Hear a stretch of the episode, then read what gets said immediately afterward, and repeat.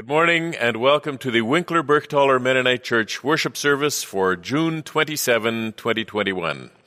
We're glad you could join us. Pull up your chair, open your Bible, and join us for an hour of worship.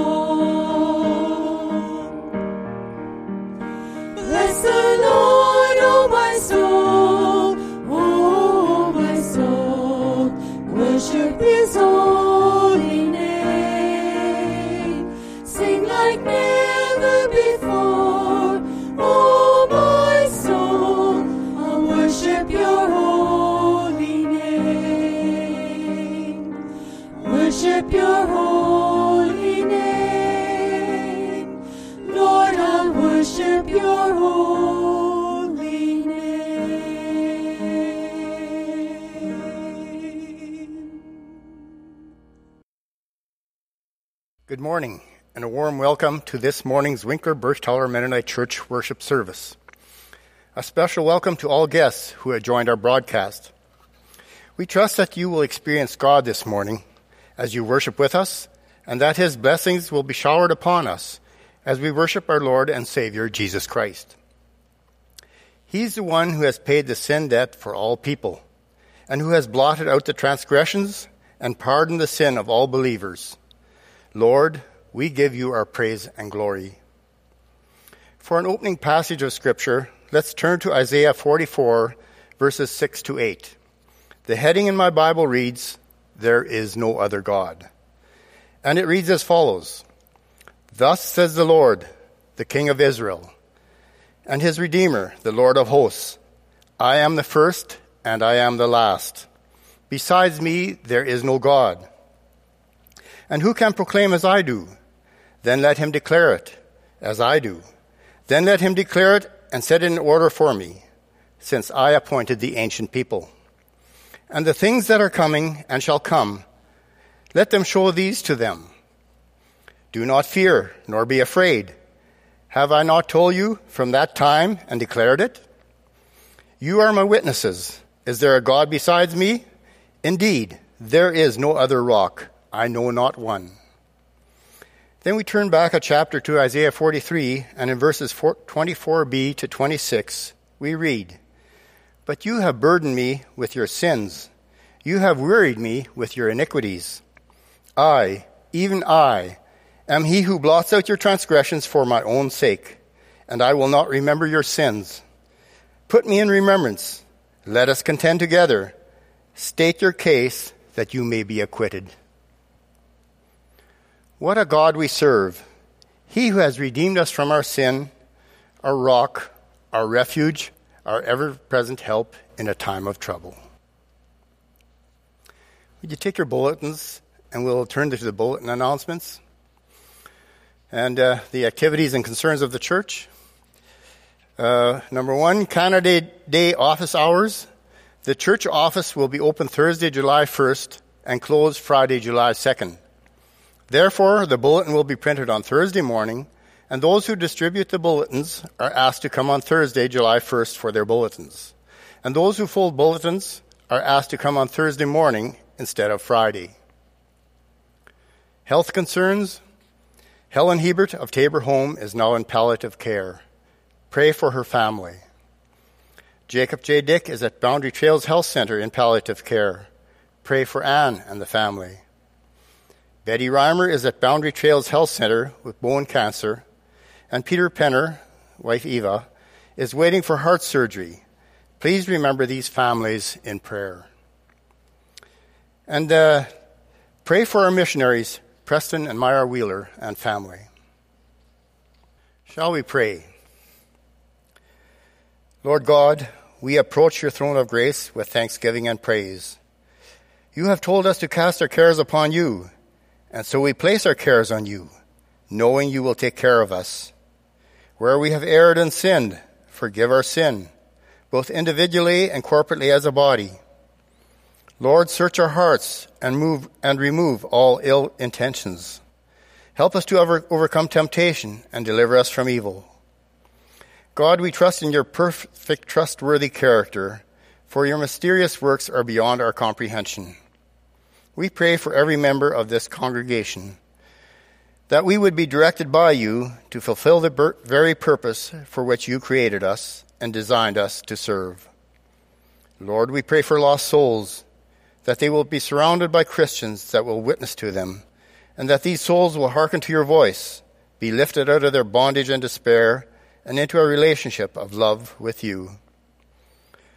Lord, we pray for the families that are experiencing the valley of death we pray that you will be the God of comfort, compassion, and peace, and that you would minister to the needs of those families at this very hour.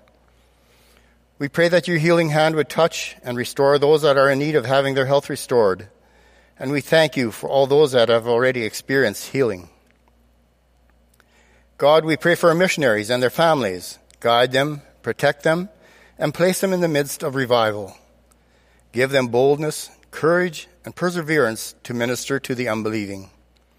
Give spiritual wisdom to Preston and Myra for, for the ministry to which you have called them. Lord, we pray for those in authority over us, the leaders, elected officials, bureaucrats, judges, and the judicial, and the judicial system. We pray for the salvation of these people, and we pray that they would govern and rule in a way that would bring blessing to our nation. We pray for those who are anxious and fearful. Guide them to a place of perfect peace. Lord, we pray for our pastors and their families. Protect them, direct their paths, and help them to carry out your vision for us as a body of believers. We thank you for all the talents you have placed in our body, and thank you for the willingness to serve in this morning's worship service. We ask your blessing on them. Anoint your servant, Pastor Victor, to share the truth of your word this morning, and we pray that we would have our eyes open to these truths, for we ask it in the name of Jesus Christ. Amen.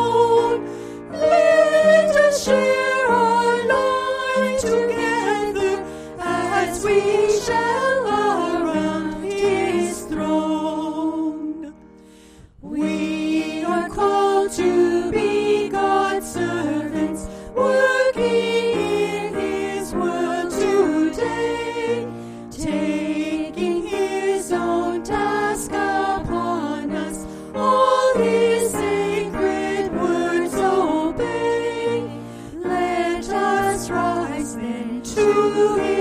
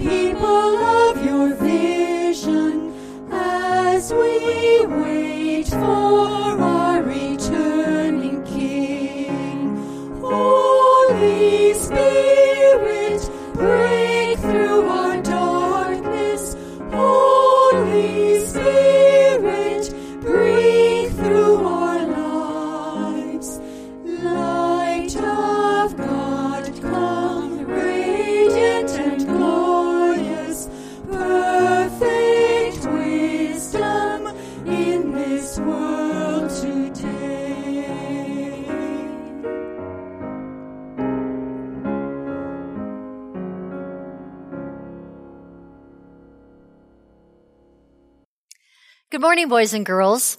Happy summer to you. Do you ever wonder just how wide, how deep, and how big God's love for us really is?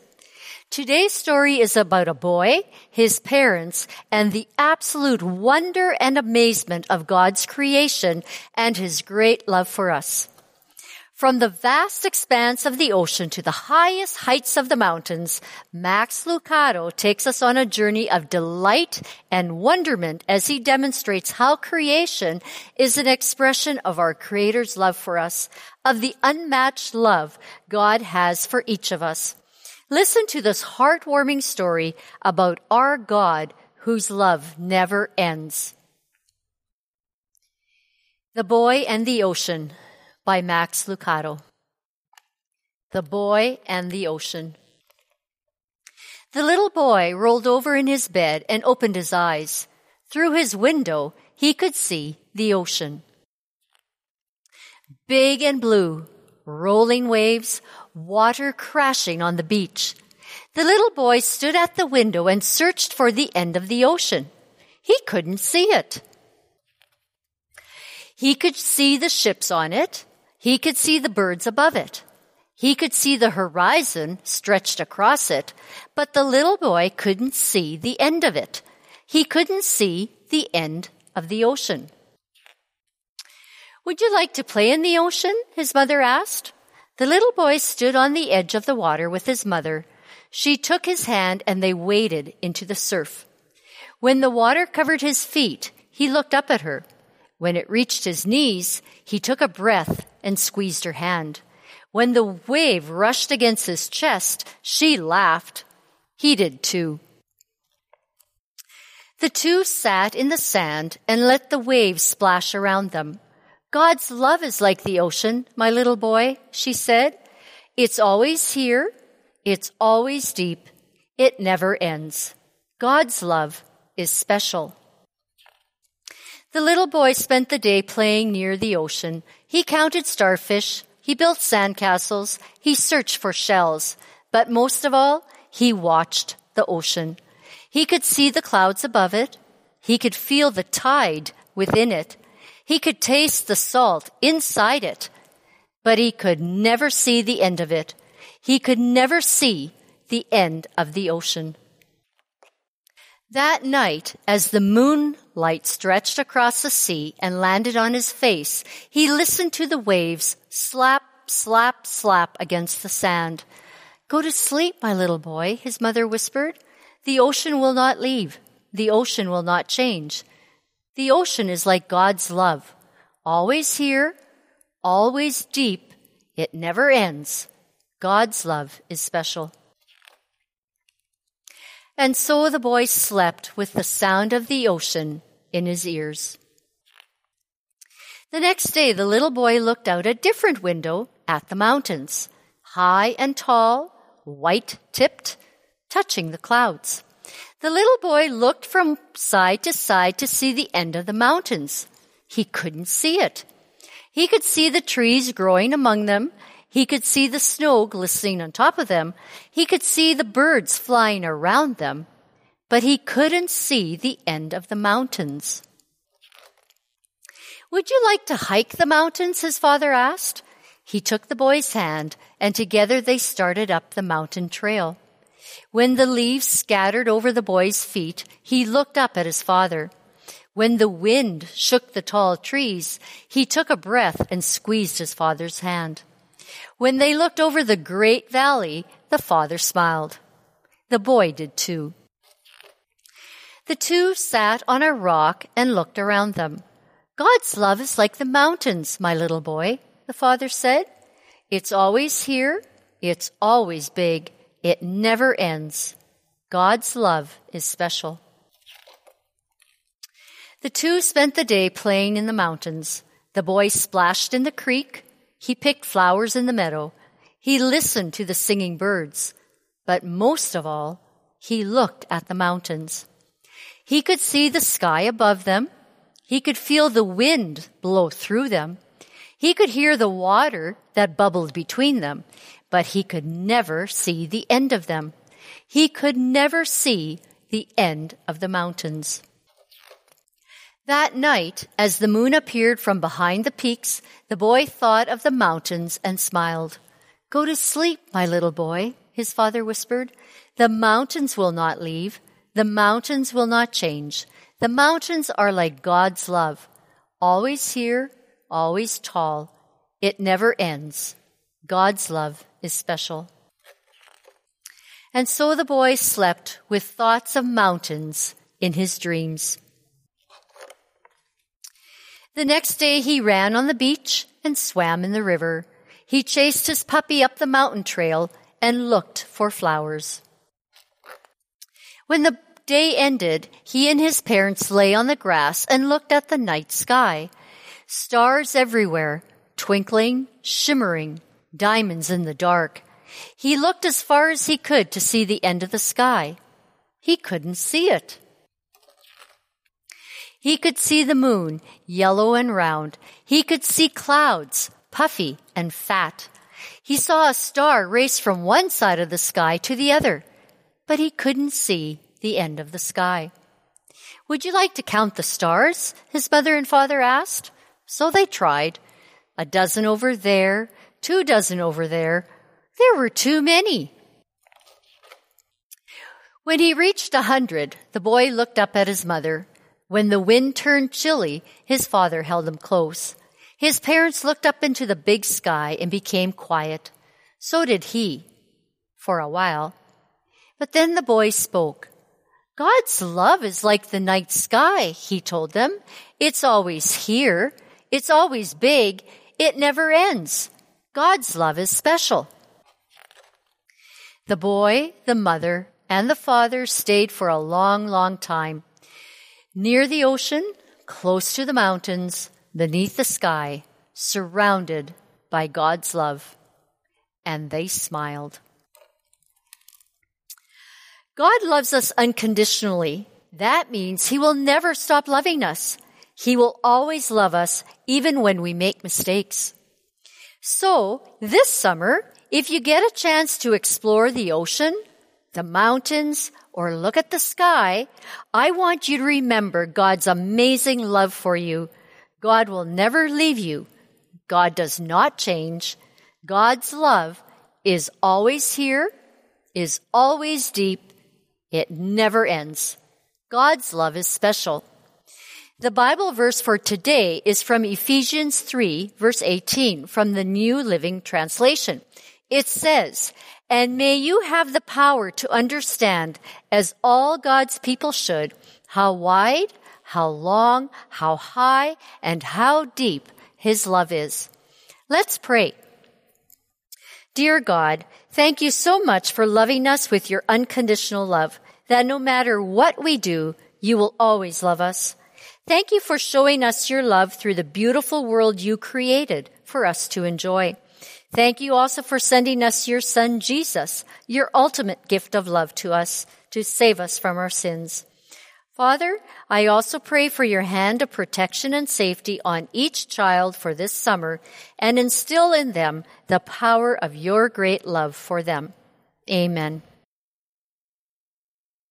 This morning's scripture reading comes to us out of the book of 1 Corinthians, and it also comes to us out of the book of Romans, starting with 1 Corinthians. Be on your guard, stand firm in the faith, be men of courage, be strong, do everything in love.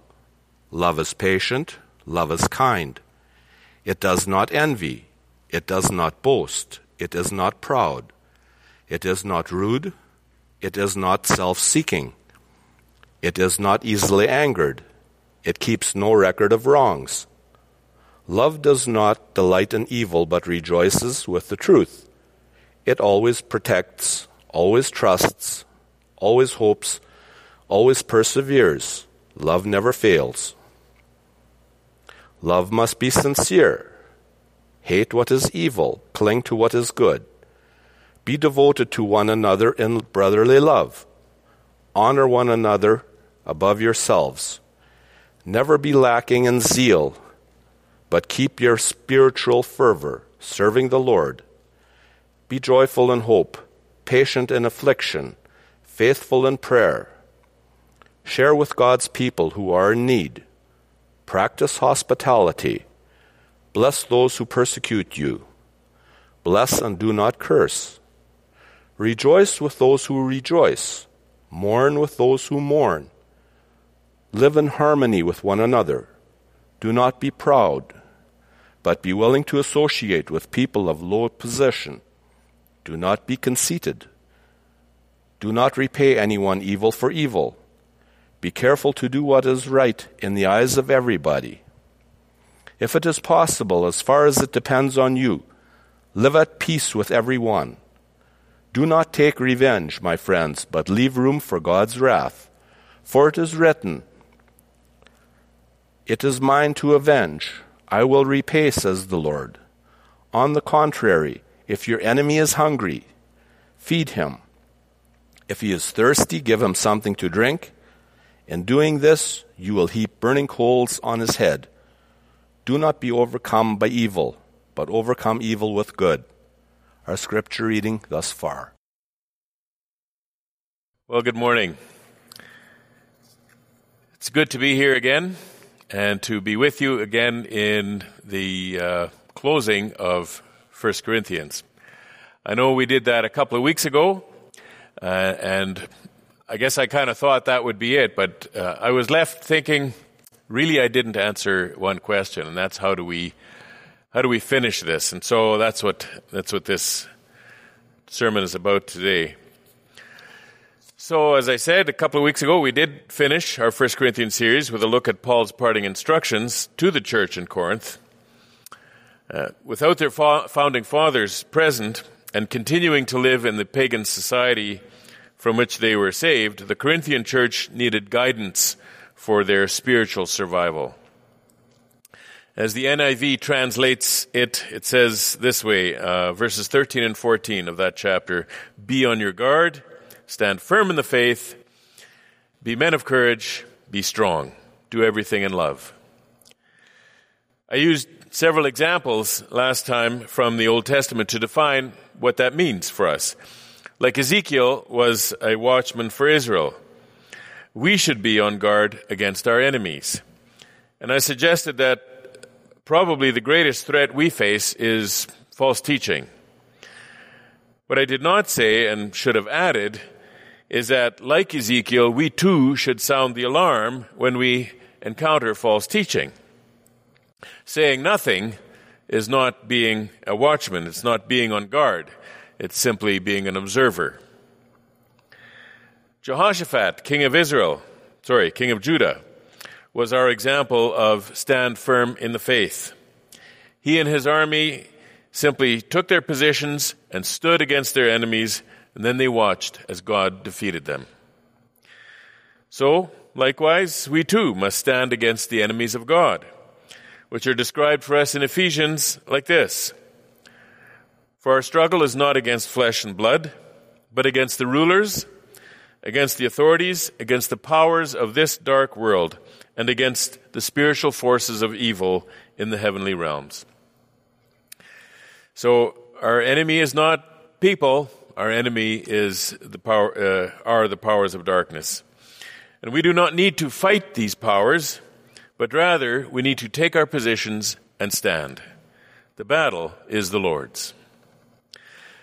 Then finally, we looked at the words of Joshua chapter 1, which explained for us uh, the, the words in uh, 1 Corinthians 16:13, "Be men of courage, be strong." And like Moses said to Israel in Deuteronomy 31:7, and like God said to Joshua in Joshua 1:6 and 1:9, "Be strong and courageous." We too must go out in strength and in courage, with courage to face what looks like an insurmountable challenge. Standing firm in faith while the powers of darkness rage around us. Those passages helped us understand 1 Corinthians 16:13. What I did not elaborate on a couple of weeks ago was verse 14, do everything in love. This is what I want to focus on this morning. particularly as it relates to verse 13. So, how do we carry out verse 13 in light of verse 14? How do I guard against false teaching without assaulting my brother? How do I stand firm in faith uh, as I love those before whom I defend my faith? How can we be strong and courageous and love those who oppose us? I'll try to answer those questions. but before I do that, I would like to show us from which position we take up that challenge. What gives us the confidence to carry out that command, to be on guard, to stand firm in the faith, to be men of courage, be strong, and then to do it in love? Here are some reasons why we can obey this command with confidence. Number one, we are chosen. You probably remember uh, from John 15, 16, Jesus said, You did not choose me, but I chose you. We're chosen, chosen people. We are the ones for whom Christ died. Romans 5:10. We are reconciled to God the Father. We're forgiven. Colossians 1:22. We've been born again. 1 Peter 1:23. We are the children of God. John 1:12. We are indwelt by the Holy Spirit, 2 Corinthians 1.22. We are sealed by the Holy Spirit, Ephesians 1.13. We are enrolled in heaven in the assembly of the firstborn, Hebrews 12.23. And our names are written in the book of life, Luke 10, verse 20. And then finally, if God is for us, who can be against us? And that's from Romans 8:31. So that's not my description. That is God's description of who we are. And not only that, our Heavenly Father has equipped us with battle gear so that we are able to stand in the day of evil. That when the battle is done and the dust settles, we are still standing. Let me read that passage for you from Ephesians chapter 6, verses 10 to 15. Finally, be strong in the Lord and in the strength of his might. Put on the whole armor of God, that you may be able to stand against the schemes of the devil. For we do not wrestle against flesh and blood, but against the rulers, against the authorities, against the cosmic powers over this present darkness, against the spiritual forces of evil in the heavenly places. Therefore, take up the whole armor of God, that you may be able to withstand in the evil day and having done all, to stand. Stand therefore, having fastened on the belt of truth, and having put on the breastplate of righteousness, and as shoes for your feet, having put on the readiness given by the gospel of peace. So, given our position in Christ, and that we are equipped with the armor of God, God has done his part to prepare us for the task of standing on truth in love. Our part would be to saturate ourselves in the Word of God, to believe it, and to obey what we understand. The last time I preached, I offered as examples, uh, sorry, I, yes, I offered as examples of things to be on guard against some of the false teachings that portions of the church have accepted as truth.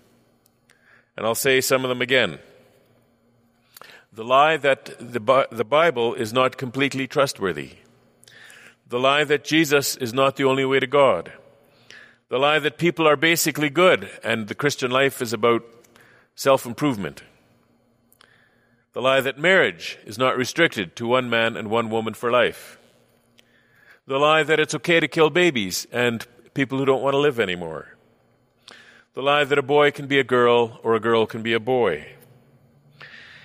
And the lie that if you don't forgive someone, it's not a big deal.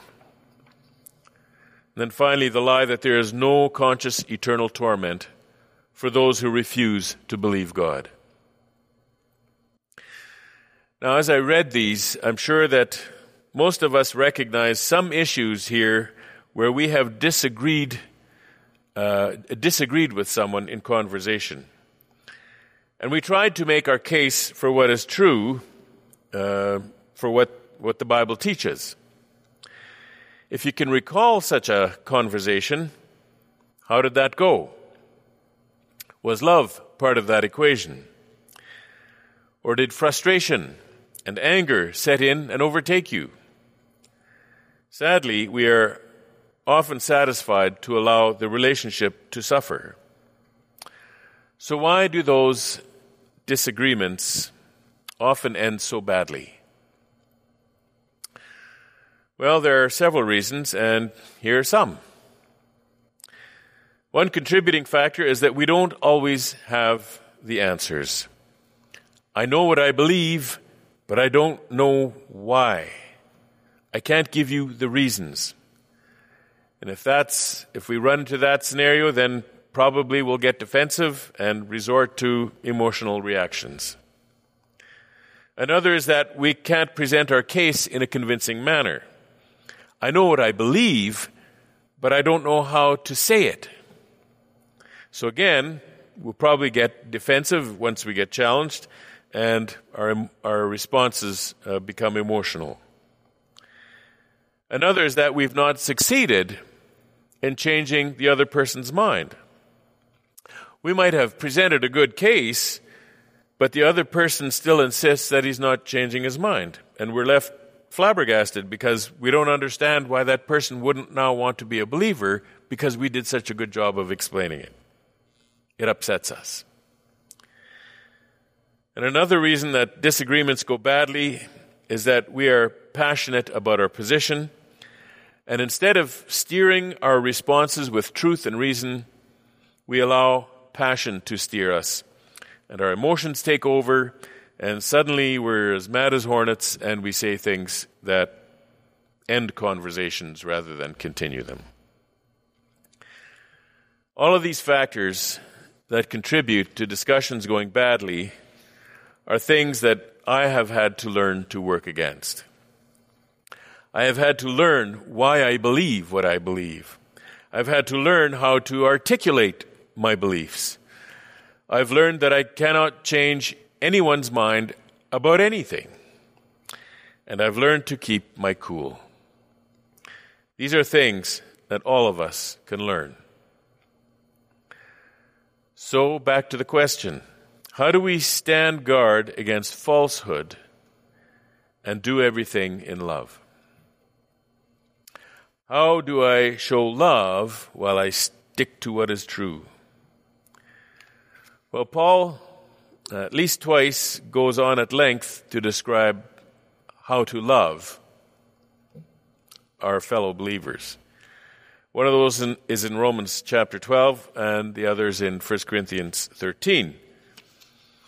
Uh, since we're in Corinthians, I'll use that passage and I'll read from it. 1 Corinthians 13, verse 4. Love is patient and kind. Love does not envy or boast. It is not arrogant or rude. It does not insist on its own way. It is not irritable or resentful.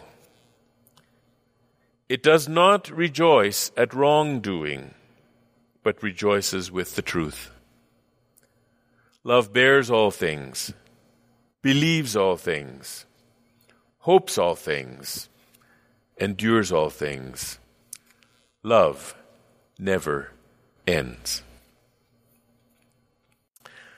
How often are we impatient, unkind, envious, boastful, arrogant, and rude when we're trying to win an argument for the truth of the Bible?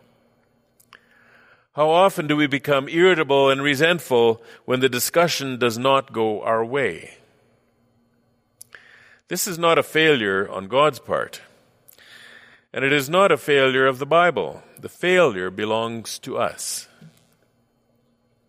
If we are not well anchored in Scripture, we will be ill equipped to defend what we believe. It doesn't need to make sense to everyone, but it needs to make sense to ourselves. We need to be convinced of our own arguments, why we believe what we believe.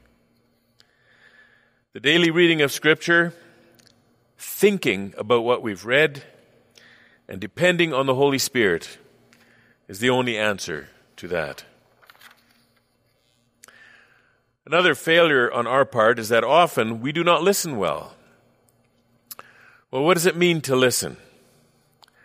Listening is not patiently waiting for somebody to finish talking while you're preparing your next attack. Listening is actually taking the time to set aside your own point of view to hear what the other person is saying, to understand that person's view well enough that you are able to articulate back to that person what he meant. Let's say that you were telling me your point of view on some issue, and I could respond by saying, if I understand you correctly, then what I heard was this, and then I would explain what, what I heard from you, how I understood it. Now, if what I said back to you would prompt you to say exactly, then I have truly listened. When you have discussions in areas of disagreement, you must listen to that extent, or you're not having a discussion. You're just bickering. Let's look at some examples. Let's say you're having a discussion with a friend about homosexuality. Your friend might insist that homosexual relationships are just as valid as heterosexual relationships. If you start by saying, no, they're not, then the bickering has begun and the conversation is just about finished. You have not listened to your friend, and your friend feels disrespected because you have not granted him the human dignity of listening to him, that he could share his thoughts about what that means. You may have tried to stand on truth, but you have not loved. Another thing to avoid is accusation. When was the last time someone convinced you of a new way of thinking by accusing you? Never happens, right? Satan is referred to in scripture as the accuser of our brothers. Revelation 12:10. And when Satan appeared before the Lord in the story of Job, he accused God and he accused Job. Accusing is not an activity of God, nor can it be an activity of the Christian. Rather than accuse, point to what is true and ask how your friend's thinking aligns with what is true. Allow the Holy Spirit to do the work, to convict people of sin, righteousness, and coming judgment, as it says in John 16, verse 8. Let your friend's own thoughts accuse him as the Holy Spirit reveals truth to him from the truth that you share. Accusing is never an act of love. Another thing we could, uh, should never do is condemn. Truth condemns. All things stand or fall according to their alignment with truth. In John 3, Jesus said, For God did not send his Son into the world to condemn the world, but to save the world through him. Whoever believes in him is not condemned but whoever does not believe stands condemned already, because he has not believed in the name of God's one and only Son. If Jesus did not come to condemn, then we certainly have no business to condemn. Condemning people accomplishes nothing. Conde- condemnation is not our role. It does not enlighten people with truth, and it is not an act of love. So we should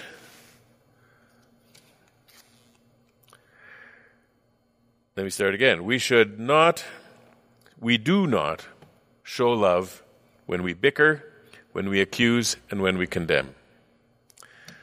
What could we do instead? Well, I think I've already hinted at it. Listen. Listen till you understand. What you might do instead is ask some questions so that you can gain understanding. You could ask, What do you mean by that? Or, How did you come to that conclusion? And then let your friend talk.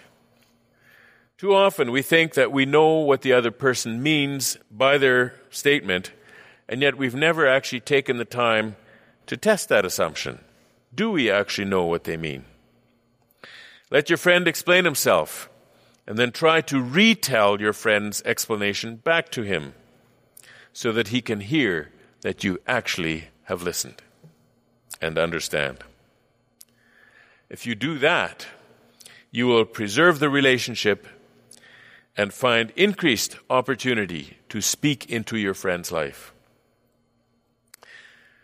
We love people by listening to them.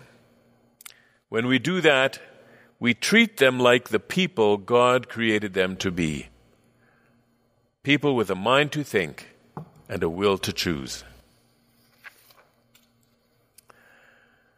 At some point, you may want to ask permission to open the scriptures and where we learn our point of view, and then ask your friend how he or she interprets the verses that speak to the issue that you're talking about. Our responsibility is to do as Jesus explained to Pilate, to testify to the truth.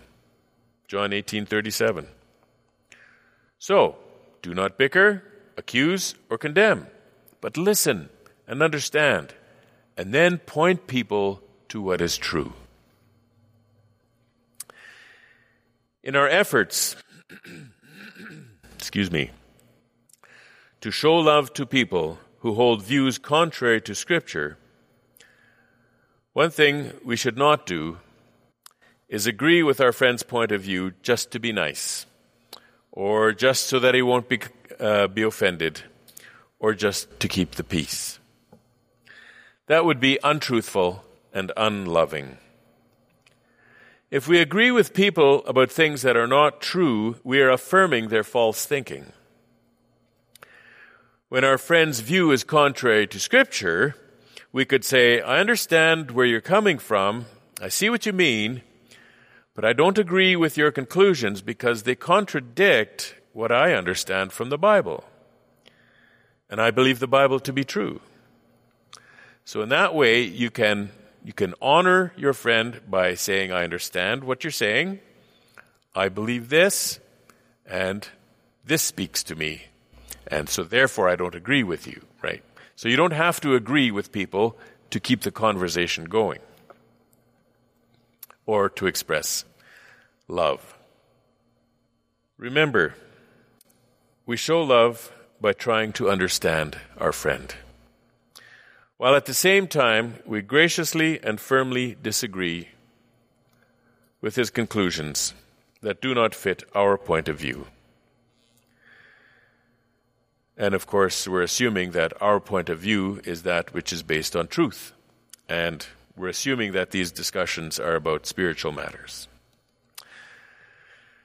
But if we do not show love by listening, then we lose the opportunity to have any input at all.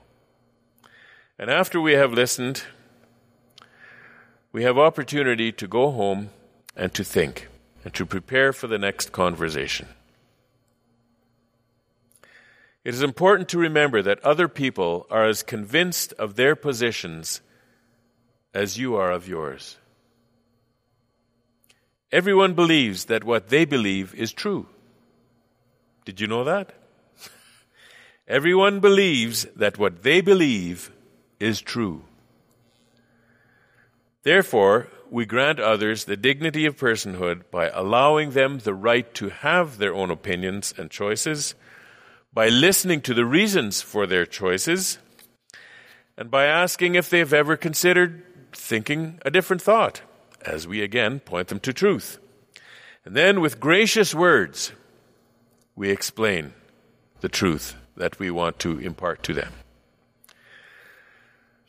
So, whether you're talking to your homosexual sibling, your pro choice aunt, your transgender niece, your unbelieving cousin, your unforgiving uncle, or your doubting children.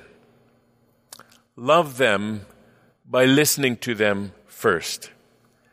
And then, when opportunity comes, point them toward the truth with kind and gentle words. Now, let's jump out of the frying pan and into the fire.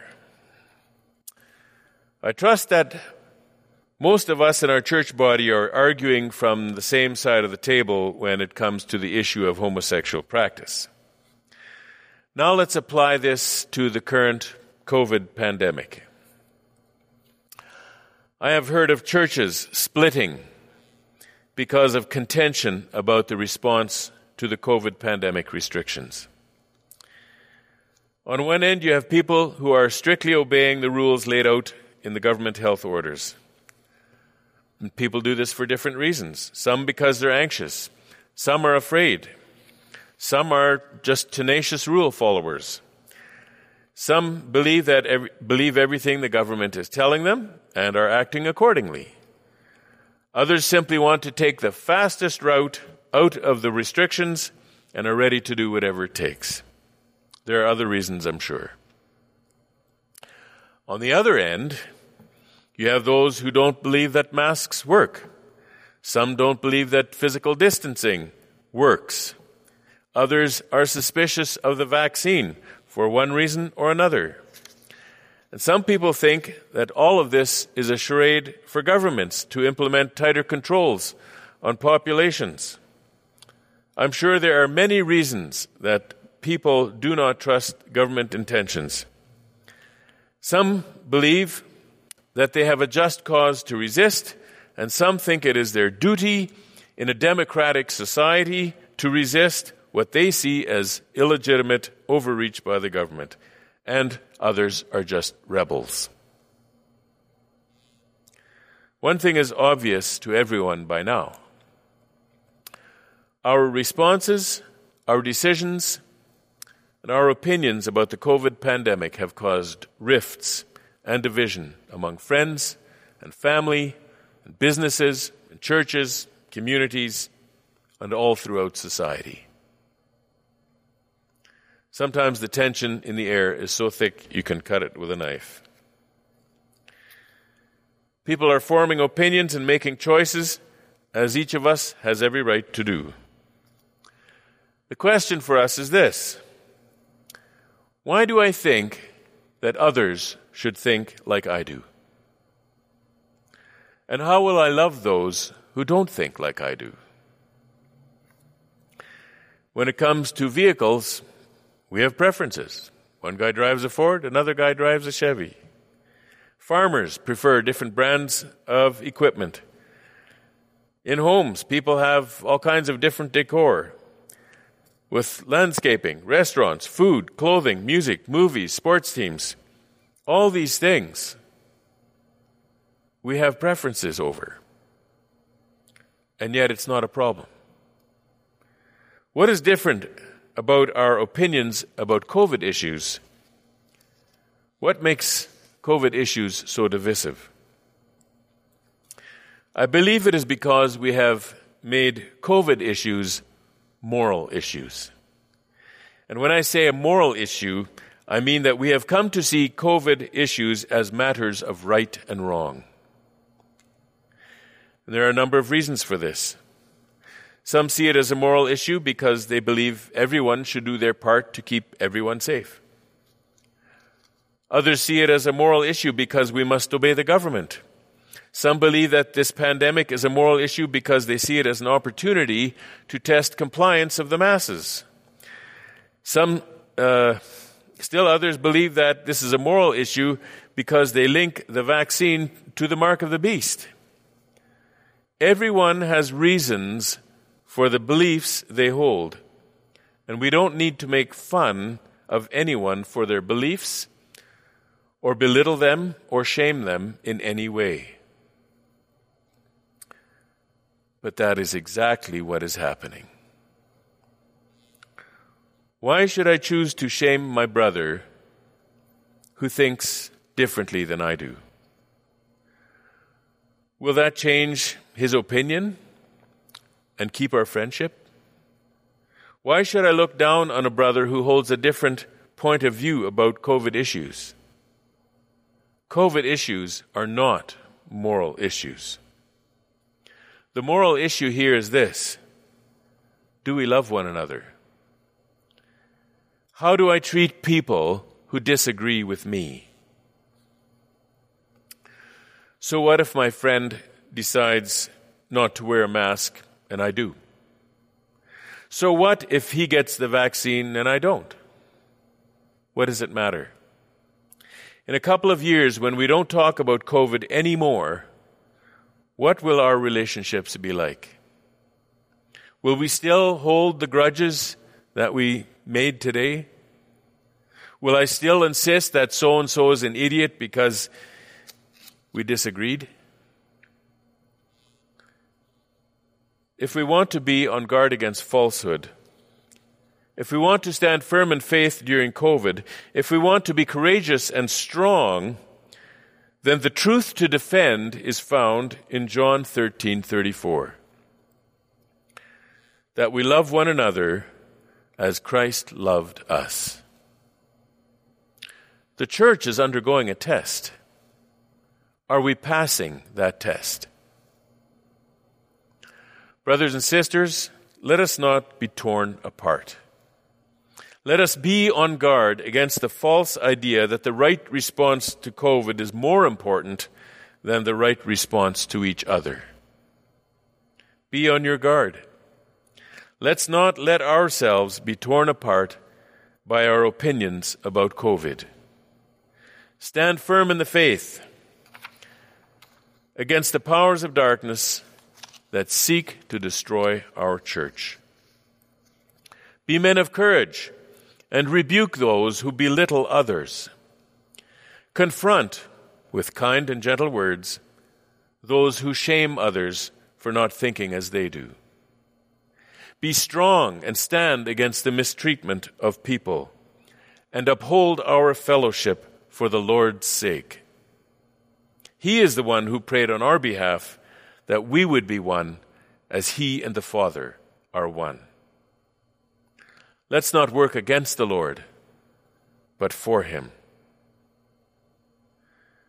Let me read again those words from 1 Corinthians 13. Love is patient and kind. Love does not envy or boast. It is not arrogant or rude. It does not insist on its own way. It is not irritable or resentful. It does not rejoice at wrongdoing, but rejoices with the truth. Love bears all things, believes all things, hopes all things, endures all things. Love never ends. We do not know what is true about COVID but we know what is true about the Lord's requirement of us that we love one another as Christ loved us. COVID will end, but our relationships are eternal. Be on guard, stand firm in the faith, be men of courage, be strong, do everything in love. Would you pray with me? Father in heaven, we bend the knee before you today, recognizing that we have not loved each other well.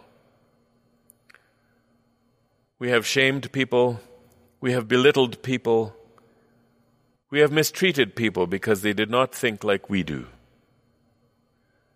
And so, Father, I pray that your Spirit would be at work in us to produce what you desire. That we would love one another as Christ loved us. We ask it in His name. Amen.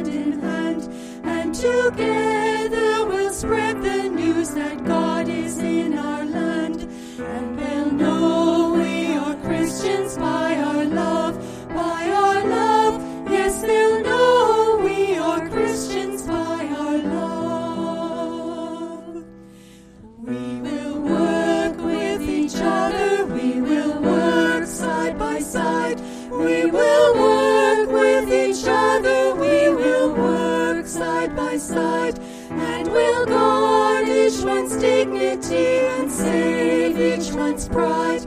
And they'll know we are Christians by our love, by our love. Yes, they'll know we are Christians by our love. All praise to the Father from whom all things come, and all praise to Christ Jesus, his only Son, and all praise Spirit who makes us one. And they'll know we are Christians by our love, by our love. Yes, they'll know we are Christians by our love.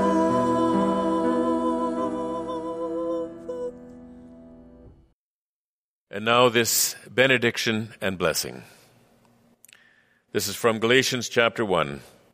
Grace to you and peace from God our Father and the Lord Jesus Christ, who gave himself for our sins to deliver us from this present evil age, according to the will of God our Father, to whom be glory forever and ever. Amen. And now this blessing. The Lord bless you and keep you. The Lord make his face to shine upon you and be gracious to you. The Lord lift up his countenance upon you and give you peace. Thank you for joining us.